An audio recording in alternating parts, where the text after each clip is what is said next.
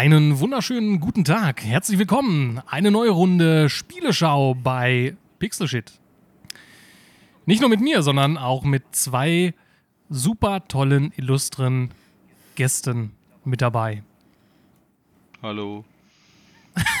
Ohne sich vorzustellen, schon mal sehr gut. Also, wie, man schon merkt, äh, die, die Stimme ist äh, vom, vom Nico ein bisschen angeschlagen. Also, wer die Stimme insofern nicht wiedererkannt hat, das, das war der Nico gewesen. Ja. Hi Nico. Ja, hallo. Ja, ich wollte das, ich wollte das, weißt du, so, ich wollte so einen direkten Einstieg geben. Ja, das, das klang am Anfang schon so ein bisschen so wie diese Stimme, die immer die, die Trailer einspricht. Ja, ja, das, das könnte, das, siehst du, so, so ein Plan B, der ist nie verkehrt. Du, du lebst Halloween. Ja, ja, oh, ich hab, uh, aber äh, um jetzt direkt mal vom Thema abzuschweifen, bevor wir überhaupt angefangen haben. Ich habe mir ja gestern auch auf Netflix wieder Yubi Halloween angeguckt. Kann ich nur empfehlen. Ist sehr lustig, aber also wenn man wenn man so dumme Komödien mag. Adam Sandler Yubi Film. Ich glaub, Halloween. ja, Adam Sandler Film. Ich glaube, das erzählt. Das, Ach, das, kam der nicht letztes viel. Jahr, glaube ich, erstmal raus? doch, doch, Erstmal letztes? Jahr und, und ach, ich habe mich jetzt entschieden, dass das eine Tradition wird, den jedes Jahr zu gucken. Meine Freundin war absolut begeistert. Okay, also dann weiß ich, glaube ich, wen du meinst. Den habe ich, glaube ich, letztes Jahr gesehen, wo der rausgekommen ist und den fand ich richtig schlecht. Kein Geschmack. Ja, ich meine, wann hat das letzte, also Adam Sandler, der macht ja auch irgendwie, also wa- was ich allerdings gut fand, äh, dieser Film, der ist jetzt, weiß ich nicht, zwei Jahre alt, der kam, glaube ich, auch auf Netflix, wo er diesen, diesen Diamantenhändler oder so spielt. Also eine ernstere Rolle. Ja. Der war richtig gut gewesen. Ja, den fand ich auch tatsächlich gut. War überraschend. Ja, hätte ich jetzt auch von ihm jetzt, ich meine, da er auch größtenteils oder fast ausschließlich, wenn, wenn ich jetzt überlege, was er für Filme gemacht hat, da fallen mir in der Regel nur Komödien ein. Und das, dass er so eine ernste Rolle spielen kann, das. Der Film war jetzt auch generell sehr gut, also ja. Ich weiß auch nicht mal, wie er heißt, aber einfach mal bei Netflix nach Adam Sandler suchen. Dann sollte man wahrscheinlich schnell, schnell da drauf kommen. Ja, aber wir wollen ja insofern darüber sprechen, was wir in den letzten Wochen so gespielt haben. Seit unserer letzten Aufnahme. Und es sind ja auch so ein paar Sachen rausgekommen. Der, der dickste Monat erwartet uns ja jetzt quasi noch. Wir nehmen jetzt hier am 1. November aus, auf. Und über den Verlauf des Novembers kommen ja noch einige Sachen raus. Also das neue Call of Duty, Battlefield 2042, Forza Horizon 5, mh, und noch mal andere Dinge, die mir nicht einfallen.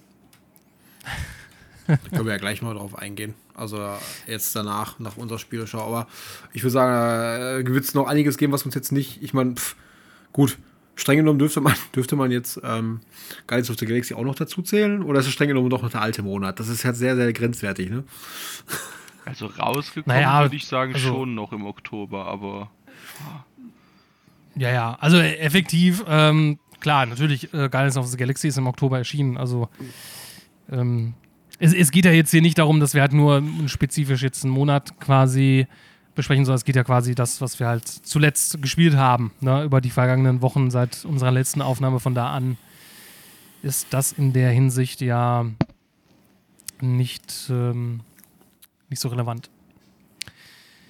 Ja, was, was habt ihr beiden schön denn gespielt? Nico hat ja im Vorfeld schon gesagt, er hat, er hat nicht allzu viel mitgebracht. Ja, ja, also ich habe äh, habe das das äh, Skyward Sword HD Remaster auf der Switch weitergemacht, weitergespielt im letzten Monat, also jetzt nichts besonders Neues. Konnte mich dann aber jetzt gegen Ende des Monats dann doch nicht zurückhalten, obwohl ich eigentlich warten wollte auf den Price Drop, nicht weil ich denke, dass es das nicht wert ist, sondern weil ich sparen wollte. Ist aber nichts draus geworden, also habe ich jetzt auch schon ein paar Stunden Guardians of the Galaxy hinter mir. Paar Stunden heißt, äh, wie, wie lange genau? Wie? Ich, also ich habe nicht auf die Uhr geguckt, aber ich würde schätzen, es werden wohl schon so vier, fünf Stunden sein jetzt insgesamt. Und wahrscheinlich nicht auf der Switch. Nee, also nee. Ich meine, ich glaube, ich habe ich hab, ich hab mir die, äh, es gibt ja eine Demo von der Cloud-Version, gab es ja bis jetzt zum Glück von jeder Cloud-Version. Die habe ich mir aber gar nicht angeguckt, weil das Spiel wollte ich im Regal stehen haben. Also ist es auf die PS4 gefallen, weil äh, eine PS5, man, man munkelt, dass, dass die existiert, aber halt die, halt die in noch unseren Gerücht, Breitengraden nicht. Ja, es ist noch, es ist schwierig. Ich glaube, da, ich meine, effektiv, also jetzt auch das, was ich jetzt von Guardians of the Galaxy soweit gesehen habe, jetzt was Videos anbelangt, äh, sieht das ja auch selbst auf der Last Gen noch echt gut aus. Ja, also ich Also- muss sagen, also ich bin vor allem nach Avengers, also ich, ich habe schon an den Trailern ge- gesehen, gehofft, gedacht, dass das deutlich besser wird. Ist es auch. Also ist halt was ganz anderes, aber ich mag halt so Singleplayer-Kampagnen, die wirklich den Fokus auf Story und Gameplay legen. Viel mehr als so gezwungener Online-Kram, Loot, Loot Online-Kram. Also da gibt's auch gute, versteht mich nicht falsch, aber ich bin persönlich eher so ein Singleplayer-Typ. Deswegen fand ich das total super. Die Story hat mich bis jetzt auch wirklich überzeugt und das ist die Interaktion mit den, mit den Charakteren, also die halten ja wirklich keine Minute ihren Mund. Also das ist wirklich immer in so einer lebendigen Welt, egal wo du gerade bist. Das Einzige, was ich allerdings festgestellt habe auf der PlayStation 4, das war aber jetzt kein Game-Breaking-Ding für mich. Äh, je nachdem bei, bei den bei so cineastischen Einlagen, was bei so Kamerafahrten, kann es auch schon mal, das kann aber auch an meiner PS4 liegen, weil das ist, glaube ich, das müsste noch eine von den quasi ersten Modellen sein. Ähm, hat es schon hin und wieder mal einen kurzen Ruckler gegeben und ich hatte bei einem Kampf, da war so viel los auf dem auf dem Bildschirm, da hatte ich aber auch wirklich mal so Soundprobleme. Also wirklich, dass da, dass das angefangen hat, da so richtig zu stottern und da muss ich ehrlich sein, das war nur der eine Kampf, deswegen kann ich darüber gut hinwegsehen. Aber das war echt nervig. Also wenn so jeder Kampf im Spiel gewesen wäre, oder ich weiß ja nicht, was noch kommt, aber bis dato war das nur der eine. Boah, dann weiß ich nicht, ob ich das nicht irgendwann weggelegt hätte, weil das hat, das war echt nicht schön für die Ohren. Krass. Also, Okay. Also es funktioniert alles. Ich hatte jetzt keinen Bug oder so oder irgendwas, das mir wirklich das Spiel vermiest hat, so komplett. Oder was mich an irgendeiner Stelle nicht hat weiterkommen lassen. Oder irgendwelche Grafik-Bugs an sich. Aber ich, man merkt dann doch, dass das jetzt, dass das wirklich, also dass das wirklich das allerletzte aus der PlayStation 4 rausholt, was die kann. Also ich glaube, das ist wirklich das Maximum, aber das sieht auch auf der PS4 verdammt gut aus schon. Ja, man hat ja auch jetzt äh, soweit gehört, dass es jetzt gerade zum Launch, das wird sich vielleicht wahrscheinlich auch noch über die Wochen hinweg ändern, äh, dann auch einige Kinderkrankheiten dabei sind, jetzt nicht so wirklich schlimme Dinge, aber auch so Clipping-Fehler oder dass irgendwie irgendeine gewisse Sequenz nicht triggert und man dann wieder zum letzten Kontrollpunkt wohl switchen muss, weil man ansonsten nicht weiterkommt im Spiel. Ja, sowas hatte ich bis jetzt zum Glück noch gar nicht. Aber man muss aber auch schon sagen, ich weiß ja nicht, wie die PlayStation 5 jetzt wirklich ist, weil, wie gesagt, ich habe die noch nicht live gesehen, gehört oder sonst was. Aber, also dafür können die, dafür können die Entwickler ja gar nichts. Die haben ja ein super Spiel gemacht. Aber mit der PlayStation ist, also da musst du dich schon konzentrieren, irgendwie vom Spiel. Da musst du den Fernseher schon laut machen, weil da startet ja gleichzeitig bei dir im Zimmer noch eine Boeing. Ja, bei der, gerade bei der Ur-PS4, ähm, bei der, bei der PS4 Pro, da ist das ja nochmal ein bisschen.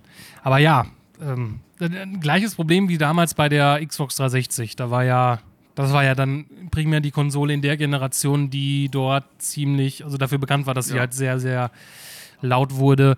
Gut, ich glaube, das hat man, hat man in den späteren Modellen, in der E-Variante und der Slim-Variante, glaube ich, war das dann nochmal ein bisschen was anderes, aber so die klassische 360 in dem Weiß, in diesem Korsett dort, äh, die war, glaube ich, die, die war ja auch so ziemlich.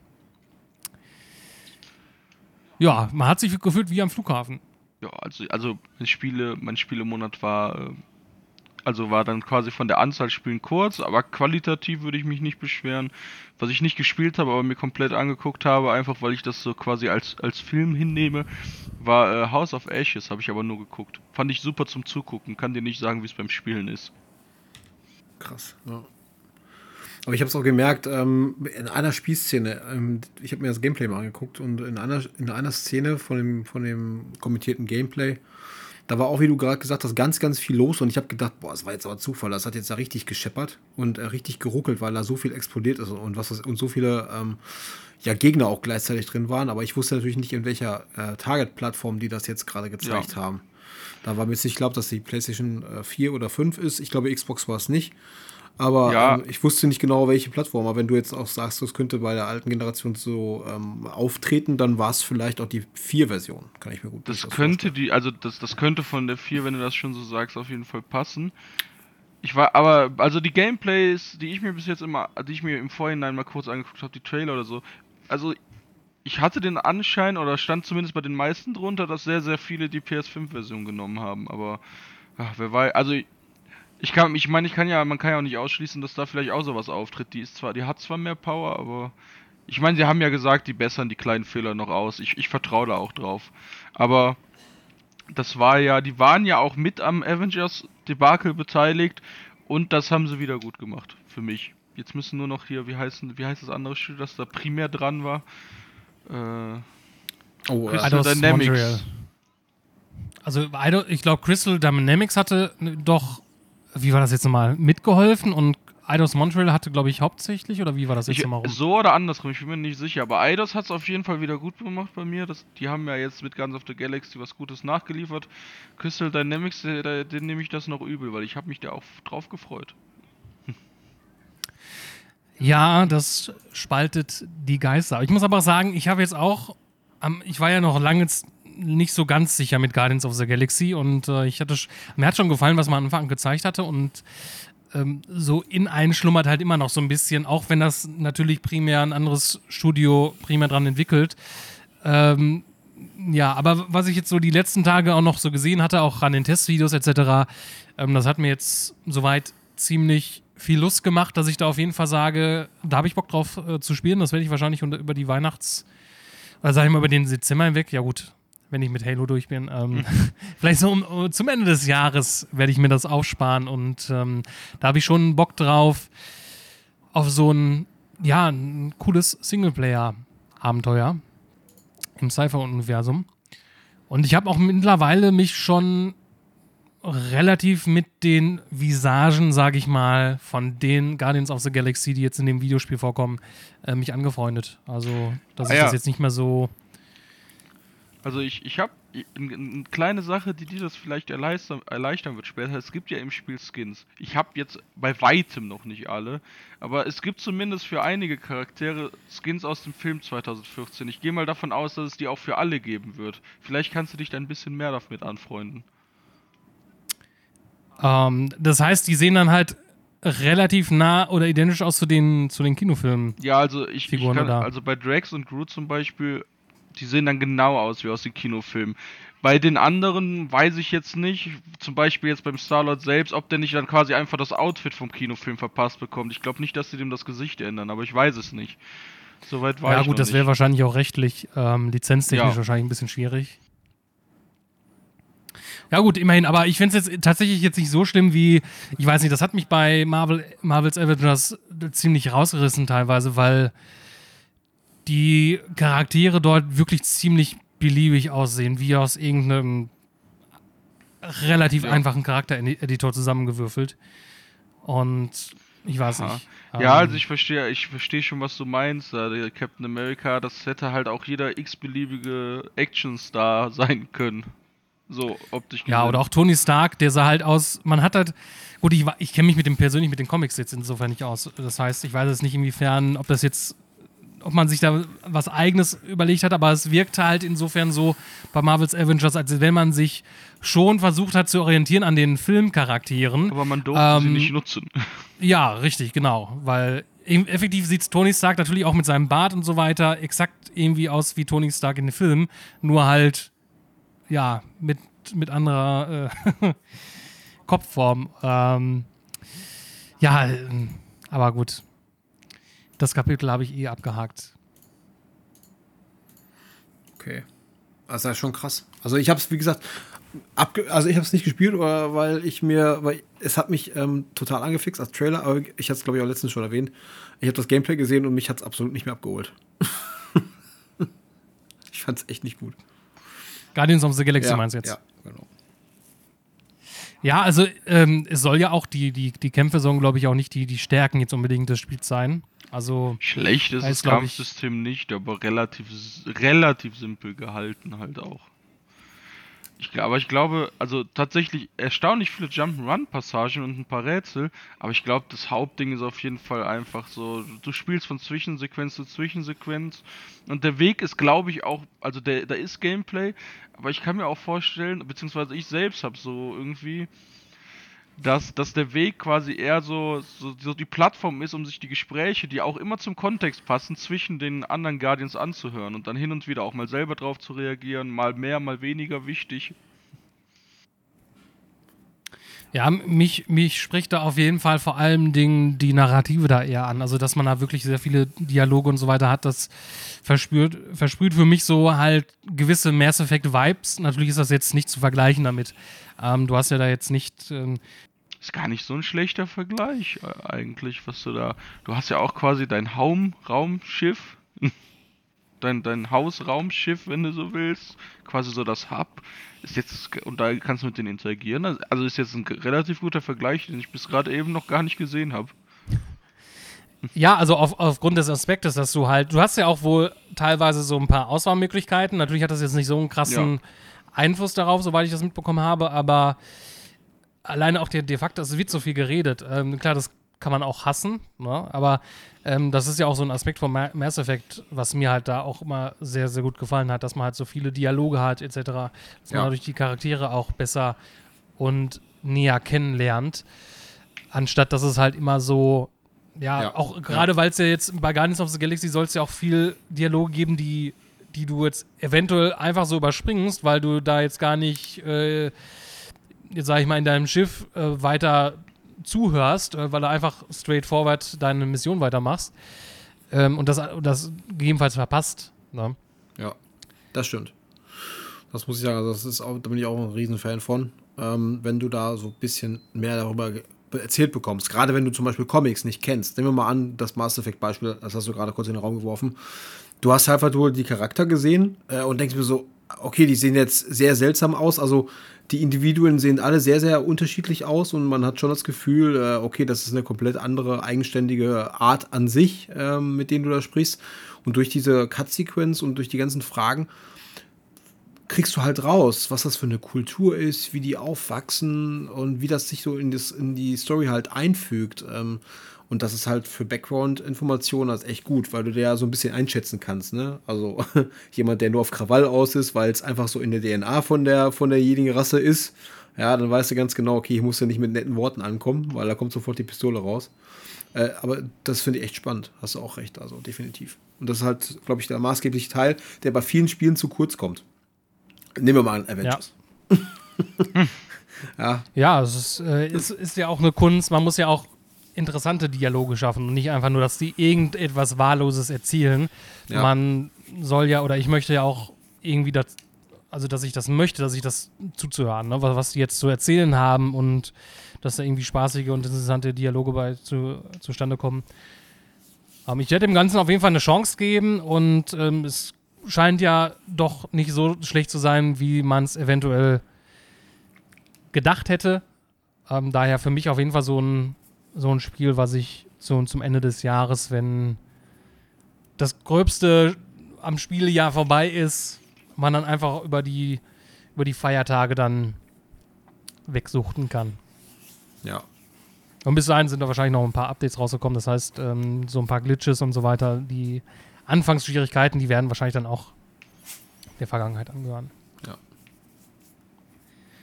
Krass. Nun ja, ja. äh, In der, in, der nächst, in der nächsten Episode wird wahrscheinlich Nico dann nochmal genaueres dazu sagen können, wie ihm das dann gefallen hat. Ich hoffe. Ja. Das Okay. sollte. Ich habe äh, Zeit verbracht mit einem Spiel, wo äh, ich weiß nicht, das ist glaube ich schon zwei Episoden wahrscheinlich her. Da hatten wir glaube ich auch mal kurz drüber gesprochen gehabt, ähm, wo ich gesagt hatte, dass ich halt das nicht so unbedingt fühle, für den Preis ähm, ja mir das zuzulegen. Und es ist äh, Metroid Dread gewesen. Ähm, ja, also noch, ich Nochmal bitte? Metroid Dread. Ah, okay. Okay. Genau. Und also ich habe ja mit, mit, der, mit dem Franchise eigentlich nicht wirklich viel zu tun. Ähm, Metroidvania-Games ähm, mag ich grundsätzlich auch und habe da auch schon einige soweit hinter, hinter mir. Ähm, das, ja, das bekannteste Beispiel dahingegen ist natürlich Ori. Ähm, es gibt aber natürlich noch äh, einige andere wie äh, Hollow Knight ähm, etc. pp.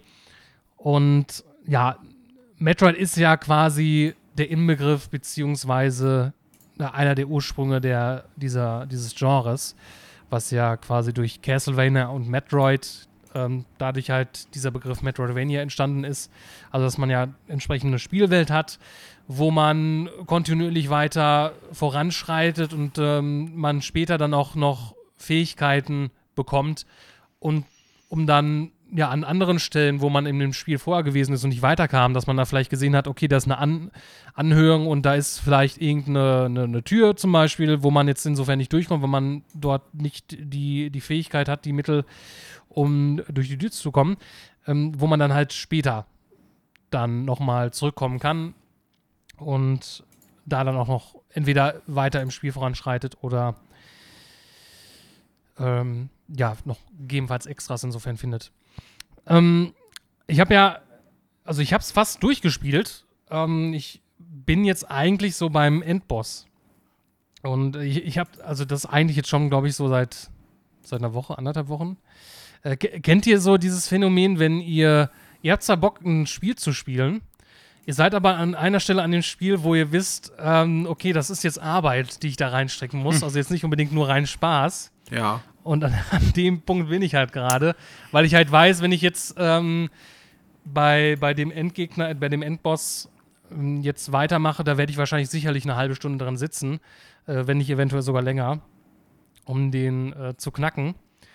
Und da äh, sträube ich mich aktuell noch so ein bisschen zu, beziehungsweise hatte die letzten Tage und so weiter keine Lust, das Spiel wieder anzuschmeißen. Ja, absolut. Äh. Kann ich nachvollziehen. Ja, es ist. Das ist das ja. eine andere, also wo du sagst, ähm, ja, du hast schon Lust und du weißt, hm, okay, ich bin vielleicht noch nicht durch, wobei du jetzt ja gesagt hast, du weißt ja, dass du dann wahrscheinlich durch bist. Aber es gibt ja so Momente, wo du dann einfach sagst, boah, ich hänge an dieser Kackstelle, weswegen du das Spiel jetzt erstmal ausmachst, das später nochmal probierst und wieder scheiterst und dann wieder ausmachst und irgendwann sagst, boah, ich müsste das jetzt eigentlich mal weiterspielen, aber boah, diese scheiß Stelle, ich weiß nicht, wie ich das machen soll. aber ich kann das echt nachvollziehen, dass du da äh, mit dir ringst, dann nochmal dich wieder aufzuregen, weißt du? ja, ähm, ich hatte das zu teilen auch schon im anderen, also ich, ich habe es ja quasi nicht in einem durchgespielt. Ich glaube, ähm, ich weiß jetzt nicht, wie akkurat jetzt die Anzeige ist von, von der Switch. Ähm, man kann ja im Profil wieder angezeigt, okay, ungefähr so und so viele Stunden gespielt. Und da wird mir jetzt 15 Stunden angezeigt. Ähm, ich bin mir jetzt gar nicht so sicher, ob das wirklich 15 Stunden waren und vielleicht ist da auch irgendwie Idle-Zeit mit reingerechnet. Das kann natürlich auch sein. Aber ich habe es halt immer wieder angeschmissen, auch mal einfach mal kurz ähm, irgendwie so für eine halbe Stunde ein bisschen weitergespielt. Und es gibt ja verschiedene Bossgegner natürlich in dem Spiel und äh, da bin ich auch nicht immer in einem Anlauf so weit durchgekommen. Dann habe ich es dann erstmal zur Seite gelegt und dann irgendwie am nächsten Tag oder späteren Verlauf des Tages nochmal angeschmissen. Da wusste ich dann auch so, was mich erwartet. Ähm, und da war auch immer so ein bisschen, ah, okay, jetzt, jetzt, jetzt ist der, der, der Punkt gekommen, möchte ich jetzt gerade, irgendwie habe ich nicht so wirklich Lust, weil es, es ist auch viel auswendig lernen und also ich, mir gefällt es grundsätzlich, auch jetzt im Allgemeinen, dass es halt nicht, es ist halt nicht zu einfach. Und mhm. man muss natürlich ein gewisses Frustpotenzial mitbringen, weil ich würde jetzt mal behaupten, jeder, der das Ganze spielt, der wird grundsätzlich nicht bei jedem Anlauf, bei jedem Bossgegner durchkommen, was ja auch okay ist. Ähm, ich mag so ein bisschen wieder so die, die Herausforderungen, weil so in den letzten Spielen über die vergangenen Monate und Jahre war das immer häufiger so gewesen, dass dass es oftmals relativ einfach war, irgendwo durchzukommen. Und das ist natürlich einerseits cool und ähm, natürlich ist es dann auch so, dass viele Spiele dann auch sehr, gerade so Open-World-Titel, sehr große Umfangsmonster geworden sind. Und gut, klar, natürlich, ähm, wenn man jetzt diese 15 Stunden insofern zählt, ist das natürlich jetzt auch nicht unbedingt ein kleines Spiel. Also man kann da schon Zeit mit versenken, vor allem Dingen Äh, ich gehe mal davon aus, ja, wenn man es durchgespielt hat, wird man wahrscheinlich in der Spielwelt noch weiter rumlaufen können in den Levels, weil du kannst ja auch noch entsprechende Upgrades dir, dir holen, die jetzt optional sind. Mhm. Aber ja, also im Grunde genommen, also mir, mir hat es sehr, sehr gut gefallen, Metroid Dread. Also ich, ich sage jetzt zwar das Ganze in der Vergangenheitsform, ich habe es ja noch nicht durchgespielt, ich werde es auf jeden Fall noch durchspielen. Wann ist halt nur die Frage. Aber ja, es, es ist nicht perfekt. Das auf jeden Fall nicht. Aber ähm, es läuft einerseits mit butterweichen 60 Frames per Second und das eigentlich größtenteils kontinuierlich. Also es gibt so ganz kleine Sequenzen, wo mal vielleicht so ein paar Frames droppen, aber das ist absolut verschmerzbar. Ähm, es sieht auch wunderschön aus. Ähm, es ist jetzt teils vielleicht nicht so abwechslungsreich von den Umgebungen aus her. Also in vielen Umgebungen, wo man ist und auch später hinkommt, ist das halt auch oftmals sehr, sehr diese, diese ja, sag ich mal, Fabrik-Look. Ne? Ähm, mhm. Äh, über den späteren Verlauf ist es allerdings so, dass es natürlich noch andere Locations gibt und da schon ein bisschen Abwechslung noch mit reinkommt. Den anderen ähm, könnte vielleicht ein bisschen mehr Abwechslung dort, ja, hätte, hätte vielleicht noch mehr Abwechslung äh, gefallen. Aber im Großen und Ganzen, ja, wer Metroidvania-Titel mag, der, der wird sicherlich hier nicht enttäuscht sein. Auch, wahrscheinlich auch für, für, für Fans. Ähm, was man sich natürlich dort zu Augen halten muss. Also ich, es gab oftmals so Stellen an dem Spiel, wo ich nicht direkt weiterkam.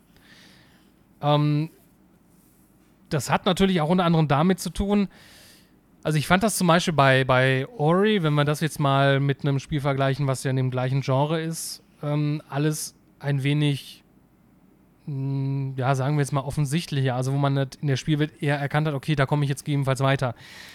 Zum, ab einem bestimmten Punkt in dem Spiel entwickelt sich das so ein bisschen auch ja, eine Art Trial and Error. Das heißt, weil beim Metroid Dread, und das ist ja, glaube ich, auch schon in den vorherigen Teilen bei Metroid gewesen, ich weiß ja nicht, wahrscheinlich kann Nico da vielleicht ein bisschen mehr zu sagen, falls er sich da in dem Franchise besser auskennt, aber ähm, es ist halt so, dass Wände, ähm, also dass du teilweise Wände zerstören musst, um halt weiterzukommen. Die sind aber jetzt nicht alle offensichtlich einfach so markiert, dass da irgendwas leuchtet, etc., wo dir das Ganze so einen Hinweis gibt, hey, okay, hier kommst du durch. Im späteren Verlauf ist es einfach so, so, dass du halt mit deinen Raketenwerfern oder grundsätzlich mit deiner Gun ähm, einfach links und rechts, oben und unten einfach alles abschießt, um zu gucken, ähm, ist da irgendwo ein Durchgang. Ne? Weil du halt weißt, äh, okay, da könnte was sein. Ne? Und da komme ich vielleicht weiter. Das war ist, mir am Anfang nicht so bewusst. Ja. Ist das gewünschtes, also ist das ein gewünschtes Gameplay-Verhalten, dass man das so machen muss mit der Herangehensweise? Ja, ja. Finde ich ja ein bisschen seltsam das irgendwie. Okay. Muss man halt auch wissen, weil es ist, war halt, ich weiß nicht, so nach vier, fünf Stunden, sage ich jetzt mal, oder vielleicht waren wahrscheinlich, wahrscheinlich eher vier oder drei Stunden, ähm, da war ich halt an einem Punkt in dem Spiel, da kam ich tatsächlich nicht weiter und ich wusste nicht, wo. Ich bin überall da, wo ich schon gewesen bin, da nochmal hingelaufen, da nochmal hingelaufen. War ein bisschen genervt und habe ich mir tatsächlich einen anderen Run auf YouTube angeschaut, um halt einfach zu wissen, weil ich wusste nicht mehr weiter. Ich wusste nicht mehr, ey, okay, wo kann ich jetzt noch hin? Wo geht's weiter? Und anhand dessen ist mir halt aufgefallen, weil da war tatsächlich so eine Stelle gewesen, dass irgendwo eine Wand links oder rechts, da konntest du drauf schießen und dann wurde die zerbröckelt und du konntest dann da weiter. Und danach ging das natürlich, weil dann wusste ich Bescheid, okay, und bin jetzt nicht mehr in so einer Situation gekommen. Aber ich fand jetzt zum Beispiel jetzt nicht, dass mich mir persönlich, vielleicht habe ich es auch überlesen etc., aber mir wurde das irgendwie vom Spiel nicht direkt so kommuniziert, dass ich jetzt wusste, ha, okay, das hätte ich vielleicht durch Zufall irgendwie mitbekommen. Nur. Ich finde das ein bisschen lame, sorry. Also ich finde das ein bisschen langweilig. Man macht sich das schön einfach, so ein Motto, hey, sind doch Rätselpassagen drin oder wie auch immer. Und dann, ähm, ja, macht man das so künstlich, dass du dazu gezwungen bist, einfach mal quasi die ganze Zeit durchs Level zu schießen. Einfach wie so ein gedrückt halten und äh, wie so ein Side-Scrolling-Shooter irgendwie. Das finde ich total lame irgendwie. Man hätte das ein bisschen anders machen können. Zwar nicht sofort offensichtlich mit dem Hotspot-Ding oder so, aber weiß ich nicht, vielleicht eine ganz geringfügige Änderung der, der ähm, Oberfläche oder das, der Optik, sodass man das beim dritten Blick oder auf den dritten Blick sieht, oh, okay, die Wand ist ein bisschen anders. Das finde ich ein bisschen irgendwie, ja, komisch, muss ich sagen. So künstliche Spielzeitverlängerung irgendwie. Ja, schwierig. Also, ähm, ja. Äh, es ist, ähm, ich, ich weiß es, also ich will jetzt auch insofern jetzt nicht unbedingt sagen, ich weiß jetzt nicht, ob das Spiel einem das wirklich irgendwie aktiv, vielleicht es auch in irgendeiner Textbox ähm, übersehen und das wurde einem nee, nee. Das, das, das wird dir nicht gesagt. Ich meine, äh, Metroid ist wirklich nicht die Reihe, mit der ich mich gut auskenne, aber ich weiß das auch, dass das, da, da, da, da musst du, da musst du einfach Glück haben und im ersten Raum die erste Wand erwischen, dann weißt du das, aber das wird dir nie im Spiel gesagt. Ja, durch, durch, Zufall hätte man das natürlich dann, je nachdem, wenn da vielleicht jetzt ein Gegner ist und du dann aus Versehen, sage ich mal, daneben triffst, um dann an der Wand und dann, dass sich da was zerstört wird, wäre das natürlich nochmal eine, eine Möglichkeit, wie man es entdecken könnte. Aber ja, das fand ich halt, da war ich halt, ähm, weil ich bin da bestimmt eine halbe Stunde einfach über lang gerannt und es ist ja auch so, dass du bei Metroid ist ja eines der, der Werkzeuge, die man definitiv nutzen sollte und nutzt, die Karte. Ähm, das heißt, wo man halt immer wieder schaut auf der Karte, ah, okay, wo kann ich jetzt lang? Ähm, es werden ja auch Sachen so, entsprechend vermerkt. Ähm, Stellen, wo man jetzt vielleicht noch nicht äh, durchkommt, etc. Ähm, Stellen, wo du definitiv nicht durchkommst, die sind dann auch mit so einem Fragezeichen auf der Karte vermerkt. Das heißt, da weißt du halt, okay, die fehlt irgendeine Fähigkeit, du kommst da jetzt auf jeden Fall nicht weiter, du kannst dann irgendwann später wieder dahin. Ähm, also das ist dahingegen schon gut gemacht. Ähm, mir hat das aber auch Spaß gemacht, halt immer so ein bisschen zu schauen, ah, wo kann ich jetzt in, insofern lang, die Karte wieder aufgemacht, da ein bisschen so weit zu gucken. Es hat halt viel von Entdeckungen. Man muss das halt mögen. Ne? Also man wird jetzt hier nicht, und das ist natürlich halt so die Natur von einem Metroidvania, du wirst nicht konstant linear irgendwo hingeleitet. Du wirst halt so oftmals ja an der Hand genommen so ein bisschen ähm, dass du so in eine Richtung geführt wirst. Ähm, es kann aber auch sein, dass du da gegebenenfalls auch ein bisschen vom Weg abkommst und dann vielleicht da nicht direkt weiterkommst, dann musst du wieder zurück, äh, etc. Das ist halt so in der Natur des Genres drin. Ja? Wenn man das grundsätzlich nicht mag, ähm, ja. ja. Ich würde aber halt insofern behaupten, wenn man das jetzt tatsächlich mal mit Ori vergleicht, ich würde jetzt nicht sagen, dass unbedingt jeder, der jetzt ähm, Ori gespielt hat, einen der beiden Teile, definitiv mit Metroid Dread Spaß haben wird. Da muss man vielleicht mal reinspielen, gegebenenfalls. Also mir hat es auf jeden Fall sehr viel Spaß gemacht bis dato. Und Achso, die Emmys, ne? Ja. Ich hätte mir ja lieber Oscars gewünscht, aber ähm, ja, die, die Emmys sind tatsächlich hm, wie soll ich das am besten sagen? Also sie sind im späteren Verlauf des Spiels schon relativ nervig. Am Anfang ist das halt was Neues, ist okay und ähm, da macht es halt noch Spaß. Im Verlauf ist es halt so, dass die Emis auch ein bisschen mehr Fähigkeiten bekommen. Das heißt, es ist ein bisschen schwieriger von denen abzuhauen, beziehungsweise die zu erledigen. Äh, generell die Art, wie man jetzt die Emis erledigt, das wiederholt sich ja eigentlich relativ gleich. Du musst halt einen gewissen Raum, sage ich jetzt mal, finden, wo dort eine Kreatur ist, die du abschießen musst. Dann wird halt dein Blaster aufgeladen mit der entsprechenden Omega-Energie oder wie das nochmal heißt, äh, um halt den Emmy zu besiegen. Und dann ist das halt quasi vom Ablauf aus her generell grundsätzlich gleich. Ne? Die ändern sich halt nochmal ihre Farben etc. Fand ich nach dem zweiten Mal dann tatsächlich halt relativ nervig und hätte ich jetzt dann auch nicht mehr unbedingt so gebraucht. Aber okay, das nimmt jetzt nicht so einen Riesenteil des Spiels ein, von da an ja. sei es. Ähm, erinnert mich an Uncharted und den Untoten. Aber ja. Braucht man nicht. Also hätte dem Spieltrieb auch nicht getan, wenn es nicht da gewesen wäre. Ja, also ja. vor allen Dingen, weil da jetzt nicht so viel Neues kommt mit den Emmys, die jetzt dann später kommen dass du jetzt sagst, oh, okay, da, da, das ändert ja. jetzt komplett irgendwie den Spielverlauf. Ähm, es endet oftmals einfach dann in, in die Richtung, dass du versuchst, weil die Emis können ja immer nur in bestimmten Arealen rumlaufen. Mhm. Und dann versuchst du halt irgendwann später einfach so schnell wie möglich durch diese Areale zu huschen, dass du halt, dann guckst du zwischenzeitlich wieder in eine Karte, okay, wo kann ich jetzt insofern lang, ähm, um dann wieder den anderen Ausgang auf der anderen Seite zu finden oder gegebenenfalls halt diesen Raum, in den du rein musst, um halt wo diese Kreatur ist, die du erledigen musst, damit du halt die Energienblaster bekommst, um die Emmy entsprechend zu erledigen, weil normale Munition richtet gegen die Emmys nicht au nichts aus. Und ja, ja. Was wirkt doch total unlogisch. Also, das ist so irgendwie, wir müssen das Spiel irgendwie vollkriegen. Komm, hier noch ein Gegnertyp rein und nochmal irgendwie einen anderen Gegnertyp einfach mal das Leben schwer machen, damit es nicht so einfach ist und damit es nicht so schnell durchzuspielen ist, damit sich das Geld auch lohnt. Also ich will jetzt da nicht alles schlecht machen, aber das klingt so ein bisschen so wie ein Fremdkörper im Spiel irgendwie. So. Man, man hat halt wahrscheinlich versucht, irgendwas Neues mit reinzubringen. Und ja, was ja grundsätzlich erstmal von der Idee aus ja nicht schlecht ist, ich finde jetzt die Umsetzung halt nicht unbedingt gelungen. Es ist jetzt auch nicht so, als wenn die Emmys jetzt so, vor allen Dingen, wenn du, am Anfang hast du ja diesen normalen, ich glaube, da haben wir im Trailer der Grinse gesehen, diesen weißen Emmy und später haben die noch andere Farben und dann sehen die halt auch ein bisschen albern aus. Ne? Wenn du so einen blauen oder einen quietschgelben Emmy hast, dann weiß ich nicht. Kann ich das auch nicht mehr so ganz ernst nehmen. Ja. Ja. Ansonsten ein anderer kleiner Kritikpunkt noch an dem Spiel ist definitiv die, die Tastenbelegung oder die, die Steuerung. Hm, es wird über den Verlauf, weil du kriegst halt immer mehr neue Fähigkeiten hinzu und irgendwann ist das halt schon sehr vollgeladen die, die Steuerung. Das heißt, dass du halt schon so ein bisschen irgendwie gefühlt dich verkrampfen musst mit den Tasten, um dann halt.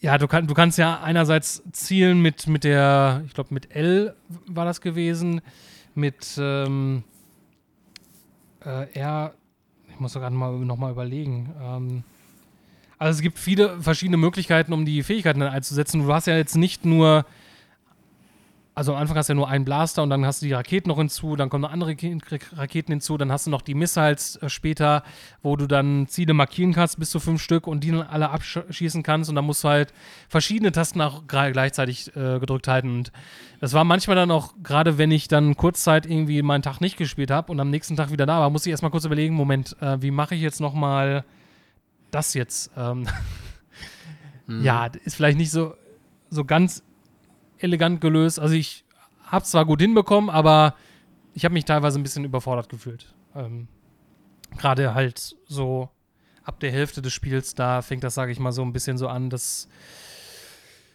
noch eine neue, neue Fähigkeit, noch eine neue Fähigkeit und da muss er dann die Tasten nutzen und die und ja. Okay, mhm. aber passt soweit. Ich habe es ja fast bis zum Ende geschafft. Ich drücke mich halt nur aktuell noch von dem End, End, End, End, Endboss. Ja, da, sei Daumen gedrückt. Also dann, dann hast du es hinter dir. Die Daumen drücken muss ich auf jeden Fall ähm, dabei. Das steht auch außer, außer Frage. Ja. Geil. Ähm, was mich überrascht hat, ähm, dass ich tatsächlich ja zu 90 Prozent habe ich das Spiel im Handheld-Modus gespielt. Oh. Und das hätte ich ehrlich gesagt nicht gedacht. Und das hat natürlich ähm, unter anderem damit zu tun, weil ich ja jetzt eine Switch OLED habe. Und tatsächlich ist es so, dass dieser, dieses Upgrade, ich meine, ich habe jetzt nicht mehr den direkten Vergleich von der normalen Switch. Ähm, das ist ja, glaube ich, schon anderthalb Jahre her, dass ich die Switch hatte, die normale. Aber oh, selbst ohne dem Ganzen merkt man halt definitiv dieses Upgrade. Was, das muss man natürlich auch betonen, überhaupt nur ja, für Leute, die jetzt viel im Handheld-Modus spielen, überhaupt eine Relevanz ist, ob man da überhaupt eventuell von einer alten Switch upgradet. Weil bekannterweise das ja in dem Docked-Modus nicht wirklich einen großen Unterschied macht. Oder beziehungsweise gar keinen, weil das ja technisch effektiv das gleiche ist, außer ein paar Sachen, die mit dem Dock, die wahrscheinlich dann ähm, ich weiß ja nicht, ob ihr das insofern mitbekommen habt, aber die, der neue Nintendo Switch Dock, der hat halt schon ein bisschen mehr Hardware drin und lässt sich auch mittels Firmware-Update mittlerweile updaten. Also es gab zwar noch kein Firmware-Update, aber es wird an, anhand dessen vermutet, weil die Technik, die ja wohl in dem Dock drin ist, äh, anscheinend 4K Output äh, Upscaling unterstützt. Dass das wahrscheinlich eventuell so gewesen ist, dass doch eine, eine Switch Pro oder eine 4K-Switch dieses Jahr geplant war, man das irgendwie gedroppt hat äh, weil Chipmangel etc. pp. Und schlussendlich die OLED rausgekommen ist, die vielleicht wahrscheinlich hätte noch mehr Leistung haben sollen. Ähm, man das Dock aber allerdings jetzt so lässt, wie man es insofern hatte und dann, na, falls da vielleicht mal eine Pro kommt etc. pp, würde das jetzige Dock der OLED dann entsprechend auch kompatibel sein mit den Funktionen, die eventuell eine Switch Pro oder 4K oder wie auch immer dann unterstützt. Aber ja, das, das Display ist geil. Also kann ich nicht anders sagen. Ich meine, abseits davon, dass es größer ist, ja, das macht natürlich auch schon mal einen Grund aus, dass, dass man mehr Spaß dran hat, in dem Handheld-Modus zu spielen.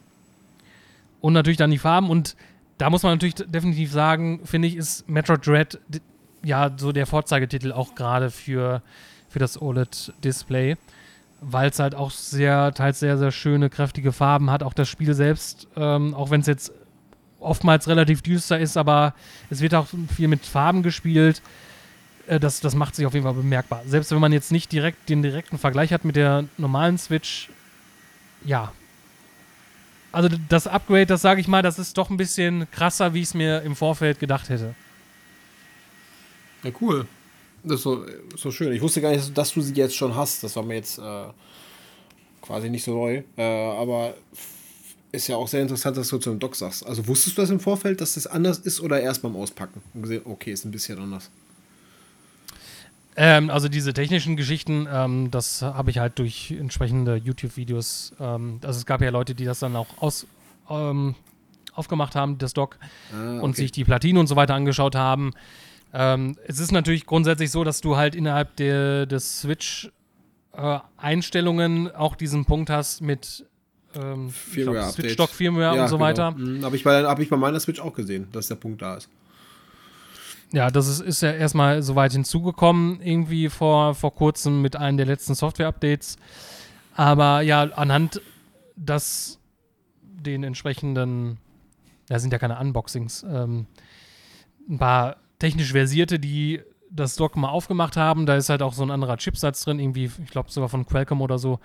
Ähm, konnten halt insofern dahingegen verifizieren, dass zumindest das Ding theoretisch jetzt technisch in der Lage wäre, einerseits natürlich, ähm, dass man da überhaupt ein Firmware-Update aufspielen kann und andererseits, dass da 4K-Output theoretisch machbar wäre. Und das, da liegt natürlich die Vermutung nahe, weil gut, klar, die Switch OLED, die ist ja technisch identisch, die wird jetzt soweit nicht einfach so 4K ausgeben. Mhm. Ähm, dass dann dieses Dock wohl, oder die Arbeit, die man reingesteckt hat, wohl für eine bessere Switch angedacht ist. Naja, es bleibt spannend, was da eventuell noch kommen sollte.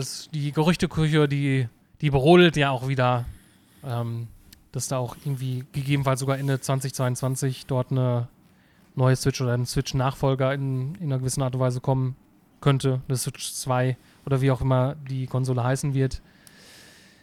Ja, Cool. War geil. Ja. Also in, in dem Falle muss ich auch insofern revidieren, das, was ich halt quasi in, in einigen Folgen vorher schon mal gesagt hatte, vor ein oder zwei Folgen, ähm, dass ich halt das nicht so fühle, Metroid Red für äh, gut, ich habe es jetzt, glaube ich, für 49,90 geschossen. Normalerweise kostet das ja, glaube ich, 59,99. Weil Amazon das irgendwie relativ ein paar Tage später, glaube ich, ähm, den Preis, Preis gedroppt hatte, weil, glaube ich, irgendwie Müller oder so irgendwie auch auf einen anderen Preis gekommen ist. Ähm, lohnt sich aber auf jeden Fall für den Preis. Also ähm, mhm. dadurch, dass es jetzt ein, ein sage ich mal, von der Perspektive ein 2D-Spiel ist, ein Metroidvania, ja, fand ich das trotzdem halt gut investierte 50 Euro in das Spiel. Genau. Soweit mein Monolog zu Metroid Dread.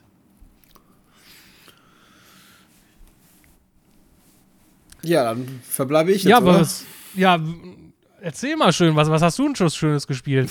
ja, meine, meine, meine, meine, Stimme ist ja auf dem Weg der Besserung. Ähm, ich war krankheitsbedingt, war ich ja ein bisschen mehr am Spielen dann, mehr oder weniger. Aber ich habe, ähm, glaube ich, letzten Monat irgendwann noch mit Far Cry 6 angefangen. Ähm, das habe ich tatsächlich endlich eingelöst bekommen, nachdem es released wurde. Äh, dank der Grafikkarte, die ich habe. Aber ich hätte es mir tatsächlich wahrscheinlich nicht gekauft. Erstmal. Ähm, aber ich, ich habe es jetzt angespielt und glaube ich jetzt knapp drei Stunden schon. Oder dreieinhalb. Und ich muss sagen, dass mir das schon Spaß macht irgendwo, muss ich sagen. Also ich finde das Konzept äh, interessant ähm, mit den Helferlein, die man dabei hat und auch mit diesen, mit den, ähm, mit den Notfallmaßnahmen, äh, die du noch mit dir führst. Also diesen Rucksack, den du quasi mit äh, zum Beispiel Raketen bestücken kannst, der dich in brenzligen Situationen mal eben äh, sein Supremo so genannt, der dich mal eben quasi befreien kann aus, aus solchen Situationen, wenn er gerade ein bisschen brenzlicher ist. Aber es macht tatsächlich Spaß. Ähm, finde es ein bisschen blöd, dass die Gegner hier und da mal wieder droppen. Also du gehst dann hin, plötzlich sind die Gegner wieder da. Äh, ist ein bisschen strange. Ähm, weil klingt ist wie so ein typisches Ghost Recon Ding auch. Ja? Also irgendwie sind die Gegner wieder da. Ja? Also so ein Ubisoft-Bug irgendwie. Äh, oder Feature, kann auch sein.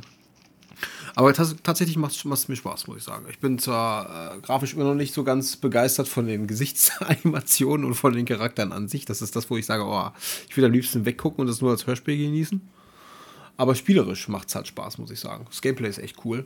Ähm, da habe ich dann so ein paar Stündchen mit quasi versenkt, aber es kam halt noch ein bisschen mehr und noch ein bisschen mehr Krankheit dazu. Manchmal hast du auch nicht Bock, so ein anstrengendes Ding am PC zu zocken sondern auch irgendwas zum, zum Relaxen. Und das relaxt jetzt nicht unbedingt. Finde ich so ein sehr Ego-Shooter. Und ich habe ganz viele Point-and-Click-Adventure gezockt. Ähm, ich weiß jetzt nicht, ob, ich da, ob das jetzt jedem von euch was sagt, aber ich glaube, ihr seid jetzt nicht so die Point-and-Click-Zocker. Ähm, nicht, äh, nicht so ganz. Also mit, mit gewissen Namen kann ich sicherlich was anfangen, aber ich bin jetzt da in dem, in dem Bereich, in dieser Szene nicht so, nicht so. Unterwegs. Ja, also ich habe ähm, zumindest einen Titel gespielt, der äh, gerade auf dem PC, der sich, ähm, ich würde jetzt sagen, ich spreche es mal Deutsch oder Englisch aus, aber es nennt sich Draugen oder Draugen. Und das ist eher so ein, so ein, so ein Action-Adventure aus der Ego-Perspektive. Ähm, Point-and-Click ist es jetzt nicht ganz, aber es ist schon einfach ein, ja, äh, klassisches WASD-Ding. Kannst du auch mit der Maus spielen, aber so ein bisschen so gemischt von beidem. Und da geht es halt darum, dass du auf eine Insel äh, kommst, um deine verlorene Schwester zu suchen und hast auch eine Freundin mit, beziehungsweise kommt das am Ende nicht raus oder am Anfang, äh, am Ende schon, am Anfang nicht raus, wer das jetzt genau ist. Und du bist halt dann auf der Insel und es sind keine Menschen da und das ist so ein bisschen, ähm, ja, psychomäßig angelehnt.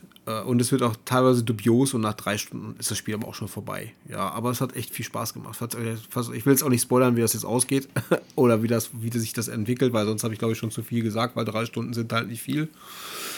Aber neben dessen habe ich dann auch noch einen Point-and-Click-Adventure gezockt, was sich ähm, Warp Frontier nennt. Es ist jetzt auch optisch nicht so super ansprechend, ähm, ist so ein bisschen mehr die Indie-Schiene. Ähm, aber es ist ein sehr, sehr interessantes thematisches Konzept. Äh, und zwar geht es darum, dass jemand ähm, seine, also seine Bevölkerung quasi auf der Suche nach seiner Bevölkerung ist, ähm, die von Jahren angefangen, äh, die von Jahren verschollen ist, wo es dann am Ende des Tages rauskommt, dass ähm, ja, dass zum Beispiel eine, ähm, eine, eine Organisation, die Menschen quasi gefangen genommen hat, weil die einfach auf mysteriöse Weise verschwunden sind. Wir reden, glaube ich, von 5000 oder 6000 Leuten oder was das da ist.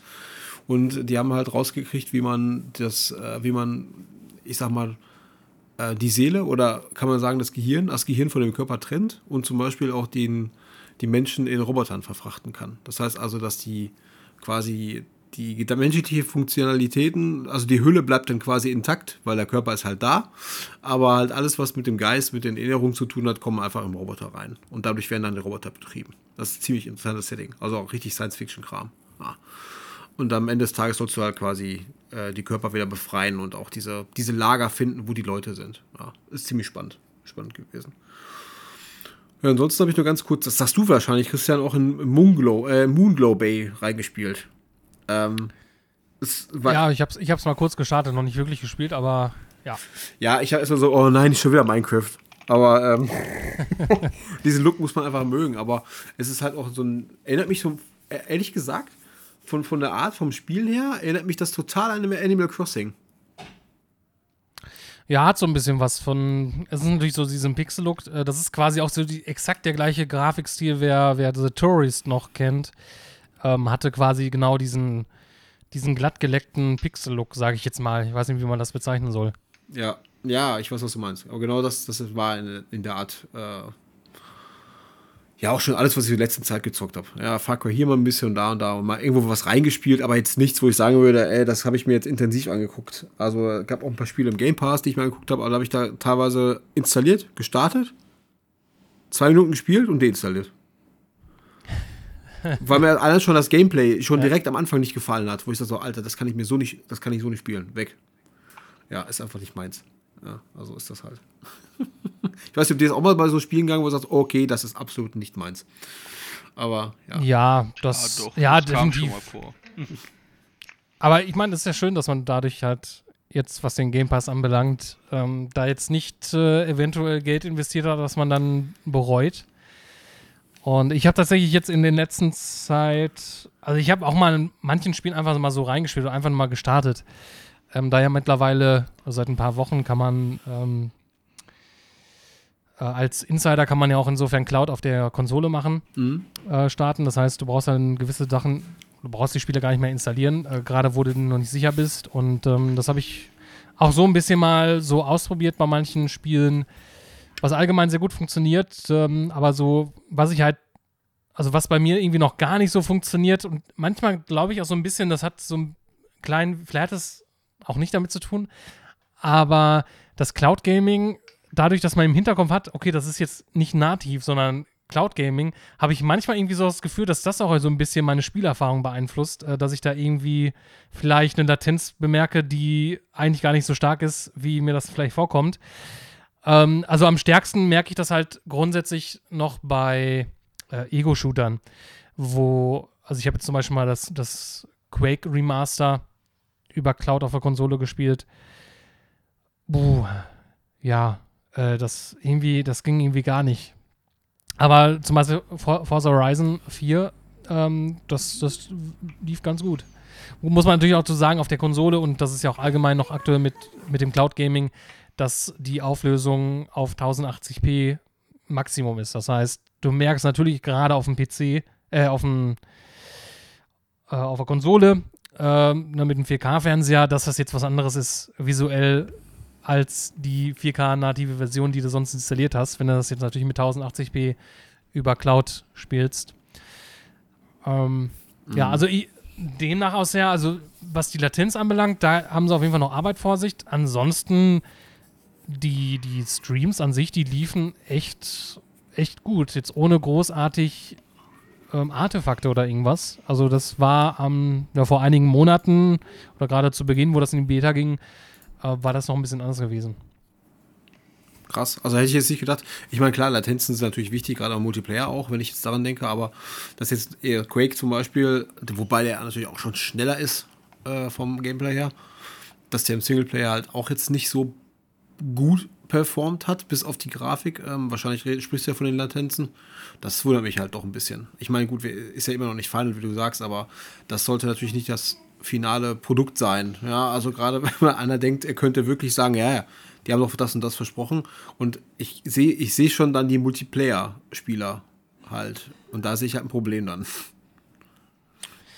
Ja, also da ist auf jeden Fall noch Arbeit. So, ich würde mal jetzt so sagen, so ein Spiel wie Moon, Moonglow Bay zum Beispiel, das, das wird sehr unproblematisch sein, dass man das jetzt irgendwie, weil da ist jetzt nicht, brauchst jetzt nicht so einen krassen Input ähm, oder eine krasse, ähm, sag mal, Lat- Latenz jetzt, sage ich mal. Bei einem Shooter und so weiter ist das noch was anderes.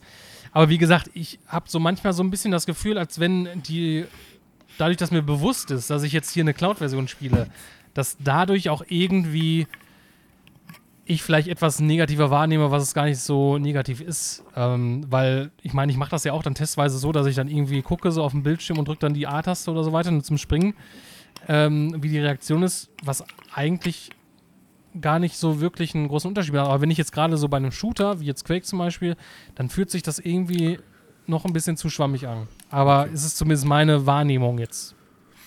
Ja, okay, gut. Also bei manchen Spielen kann ich es auf jeden Fall nachvollziehen, was du meinst. Ähm, da ist es ist jetzt schwer zu sagen. Ich meine, sonst müssten wir auch fair sein. Ähm, äh, dass du dann dein, dein Controller, der müsste auch kabelgebunden sein. Damit man sagen könnte, komm, äh, ich gucke mal, wie die Haptik ist mit einem Wireless-Controller. Wir sind ja mittlerweile komplett verdammt dazu, eine Wi- Wireless-Controller zu zocken. Aber sonst müssten wir da auch meckern, weil du auch eine Latenz haben könntest zwischen der äh, Wireless-Übertragung zur Konsole. Ja, das heißt, du hast jetzt einmal die Wireless-Übertragung zur Konsole äh, und dann auch nochmal quasi die Latenz von der Cloud. Also es ist schon unfair, wenn man das so vergleichen. Da müsste man sagen, komm, dann muss ich gucken, wie ist denn das mit kabelgebundenen und wie ist das mit Wireless-Controllern von der Latenz her. Wenn ich jetzt mit normal Game-Zocker. Wobei es ja zumindest so ist, ähm, ich weiß nicht genau was technisch, aber ähm, Microsoft hat ja in den neuen, zumindest in den neuen Controllern, irgendwas noch mit implementiert, was irgendwas bezüglich Latenz und äh, Cloud Gaming ähm, zu tun hat. Ich bin da jetzt so, so jetzt nicht so ganz im Bilde drin, aber irgendwas war da gewesen. Ähm, ich weiß es auch nicht, ob das per Firma-Update mit den vorherigen Controllern hinzukam oder ob das jetzt nur die neuen Wireless-Controller betrifft. Ähm, aber irgendwas scheinen die zumindest da gemacht zu haben oder irgendwas, was, was sie da. Ich glaube, du meinst, ich meine das auch, äh, das ist, ich habe das Marketing noch im Kopf. Ich glaube, das ging mit der Series X. Oder? Was nicht in der Konsole? Ich, äh, na gut, das ist noch was. Du meinst jetzt, dass die, die Hardware in den Serverblades ähm, Achso, ach so, nee, ich meinte, dass die, die Wireless-Verbindung von den Controllern her direkt besser ist. Ja, ich weiß jetzt nicht genau, ob das jetzt nur die neuen Wireless-Controller betrifft oder weil die haben ja auch noch gewisse Dinge äh, vor ein, zwei Monaten als Firmware-Update für die alten Controller geliefert. Ähm, ich bin da nicht so ganz im Bilde. Aber ich glaube, sowas ähnliches hat ja, glaube ich, auch Google in seinen Stadia-Controllern. Ich meine, mich auch daran zu erinnern, dass da auch, zumindest im Marketing, irgendwas davon erzählt wurde, dass irgendwas in den Controllern Spezielles ist, was ausgelegt ist auf Cloud Gaming, dass da gewisse Lat- Latenz niedriger gehalten werden kann. Aber gut, am besten nochmal googeln. Ähm, ist kein fundiertes Wissen, was ich jetzt gerade Ja. rausposaunt habe. Ja, äh, Dynamic Latency Input. Ja, ja, genau. Das könnte es sein, ja. Das kommt mir bekannt vor, der Begriff. Ja. Soweit dazu. Ja, ähm, wir werden uns auch insofern erst wieder im Dezember hören, also zumindest auf klassischen Wege. Über den Verlauf des Novembers ähm, werden wir so eine kleine Pause einlegen, beziehungsweise wer ein bisschen Lust hat, was von uns noch zu hören, zum Ende Oder, November. oder in diesem Fall zu sehen. In diesem Fall auch zu sehen, ob das natürlich jetzt ein Vorteil ist oder nicht, das muss jeder für sich selbst entscheiden. Ähm, ja, und zwar, wir sind nämlich vom 26. bis zum 28. November in Essen auf dem Next Level Festival for Games. Ähm, dort täglich live sechs Stunden von 10 bis 16 Uhr mit einem bunt gemischten Programm. Spiele, Talks, Interviews und so weiter und so fort. Also wer dort ähm, zuhören oder zuschauen möchte, kann das gerne dann im Livestream tun. Einfach mal, ähm, ja, falls ihr uns auf Social Media noch nicht folgt, ähm, nach Games Finest suchen. Da bekommt ihr auf jeden Fall die notwendigen Informationen dazu. Ansonsten gamesfinest.de slash next level und direkt zum Festival kommt ihr über die Domain next-level.org, glaube ich, oder nextlevel.org. Ich bin. Darauf war ich jetzt. next-level.org, genau. Da gibt es noch Informationen dazu. Ähm, man kann auch vor Ort kommen, wird uns zwar nicht vor Ort besuchen können, aber man kann zum Beispiel vor Ort hingehen und dann währenddessen das Handy auf Twitch live gehen, also sich live unseren Stream angucken und dann damit durch die Hallen laufen und so weiter. Ähm, ist wahrscheinlich ein bisschen suboptimal, aber theoretisch ähm, funktioniert das. Genau. Und im klassischen Falle hören wir uns dann im Dezember dann wieder. Vielen Dank fürs Dabeisein, Martin und Nico. Immer, immer wieder gerne. Gerne, Schmelze, gerne. schmelze im Mund und nicht in der Hand. Genau, richtig. Vielen Dank fürs äh, Zuhören. Abonniert uns gerne unseren Podcast äh, Pixel Shit auf eurer Plattform eurer Wahl. Apple Podcasts, Google Podcasts, Spotify und so weiter und so fort. In diesem Sinne, ich bin der Chris. Bis dahin, adios amigos, ciao, ciao und tschüss.